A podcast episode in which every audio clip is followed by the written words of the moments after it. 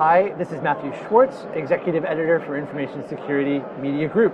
I'm at InfoSec Europe in London, speaking with Sian John, Chief Strategist for Europe, the Middle East, and Africa at Symantec. Sian, thanks for joining me today. Thank you. Your job title, Chief Strategist in the EMEA region for Symantec. What does that entail? So really, it's, it's, actually more about customer strategy than it is necessarily about setting Symantec strategy, although I am plugged into that. It's really about spending time out with customers to understand you know, what they're doing, where they're going, where the industry is going, what we need to be doing as a company, talking to them about what we do, but in their context. And then you know, feeding that back into the global teams to help drive our development. And at the same time, as we set and drive strategy going forward, to take that back out and share that vision with customers you know, and, and with people like yourselves and analysts as well. What are you hearing as you go out and speak with customers? You've been doing security for quite a while. Yeah, over 20 years now, yeah. So. And, and, obviously there have been some changes. Yeah. Uh, cybersecurity for one. We didn't used to even yeah. say cybersecurity, it was information security, and yeah. Obviously there's been a huge evolution.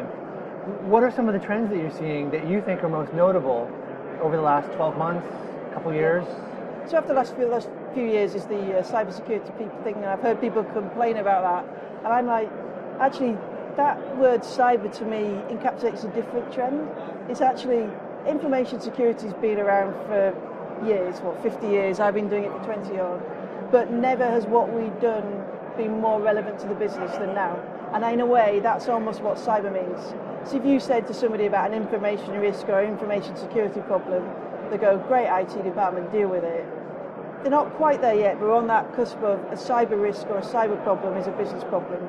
And with all the high profile coverage, people are looking at how to deal with that, but not in a scary, let's react to the nearest change. Let's look at how we can start to treat cyber risk in the same way as we treat other risks in a business, so financial risk and operational risk. That's the change of the last few years. Really, that need to move beyond it being a technical thing to it being a business thing. And so, you're as a cyber security person or a security person, you and I, I talked about this actually.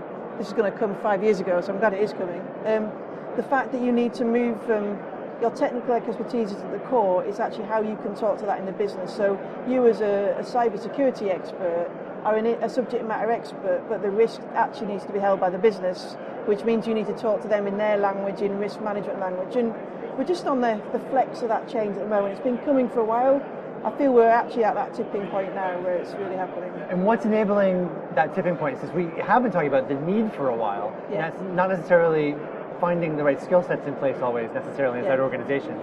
What is helping push us to that tipping point?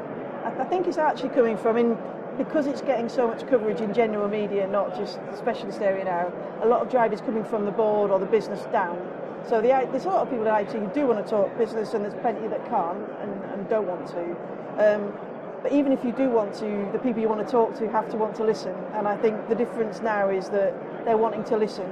And then some of that is, yes, the high profile uh, attacks that have been in the news, but also things like Lloyds of London making cyber risk the third risk on its register, you know, cyber insurance beginning to appear. It's all a sign of, of almost the information security industry maturing. We're now becoming a business, uh, informa- business area, not just a technical one. I mean, it's something that many of us have done for many years, but I think it's now at the point where it's becoming a mature discipline. You're involved in some tech organizations in the UK, yeah, right? Or which which ones? Uh, so I'm actually the uh, vice chair of the uh, Tech UK Cybersecurity Group. So that's really about the interface between industry and government in the UK for everything ranging from SMEs up to to large businesses like ourselves. And that's again about you know helping to inform government about what industry needs from government in, in uh, cybersecurity, but also you know, helping to share practice across the environment. Um, I also sit on one of the research councils who are looking at uh, long-term funding, I'm not just on the research council, sit on the advisory board. Uh, they're looking on um, long-term funding around things like the digital economy. So obviously one of the things that they've identified in that is actually trust, identity, privacy and security are absolutely key to that. So they're looking at you know, what do we need to do long term to make that work? And actually, what do we need to do to make sure that the UK is a leader in cyber security, in the digital economy, and in being online? The UK has made a lot of moves the last four or five years. What's your take on some of the programs that have come out, like Cyber Essentials?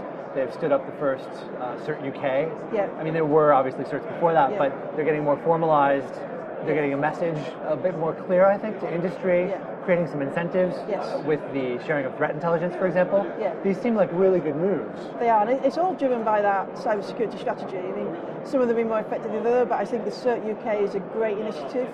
You know, being putting together all that information into one place, then then for an organisation like ourselves, we've got one CERT to deal with, not many, so it makes it easier for us to give them a heads up of attack. It makes it easier for us to help them if they're investigating an attack. Um, but also, you know, the information sharing platform, a, a great initiative. Um, you know, some of the standards, it's about getting adoption and getting them to work. I mean, I think that's a very good initiative, Cyber Essentials, from the point of view of small business, and actually saying it's about giving that driver to make it essential to do something.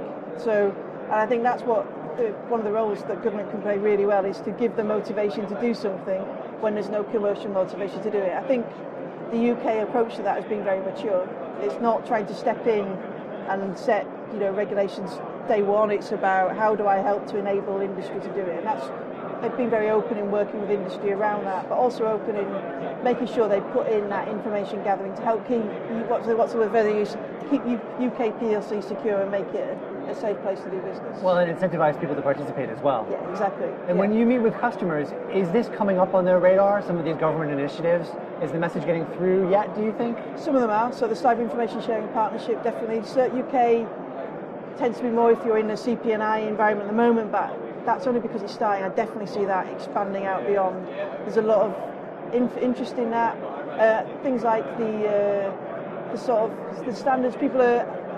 I think people are quite open to, unless you're in a regulated environment, to looking at what's best. So whether it's Cyber Essentials or actually if you're a larger organisation, the, the NIST standard is a, is, a, is a good way to go, and there's, there's lots of advice out there. I think what everyone's aware is they need to do is take that more bigger picture, pragmatic approach. Instead of thinking about how do I stop the bad stuff getting in, it's more about how do I manage the risk to my business. And you can never make reduce the risk to zero. So, you know, how do I both try and stop it getting in, but also once it has happened, you know, respond to that and be able to, you know, prepare, respond and react and recover from it. And I think a lot of the UK initiatives have been really useful in, in that area as well, um, as has NIST from the US. So, and that's definitely the conversation I hear a lot. It's like it's not just about protection now; it's about response and recovery and understanding what's going on. And they've definitely look to government for intelligence for a large extent. Sian, thanks very much Great, for taking thank the time you. to speak with me. Thank you. This is Matthew Schwartz. Thank you for joining us.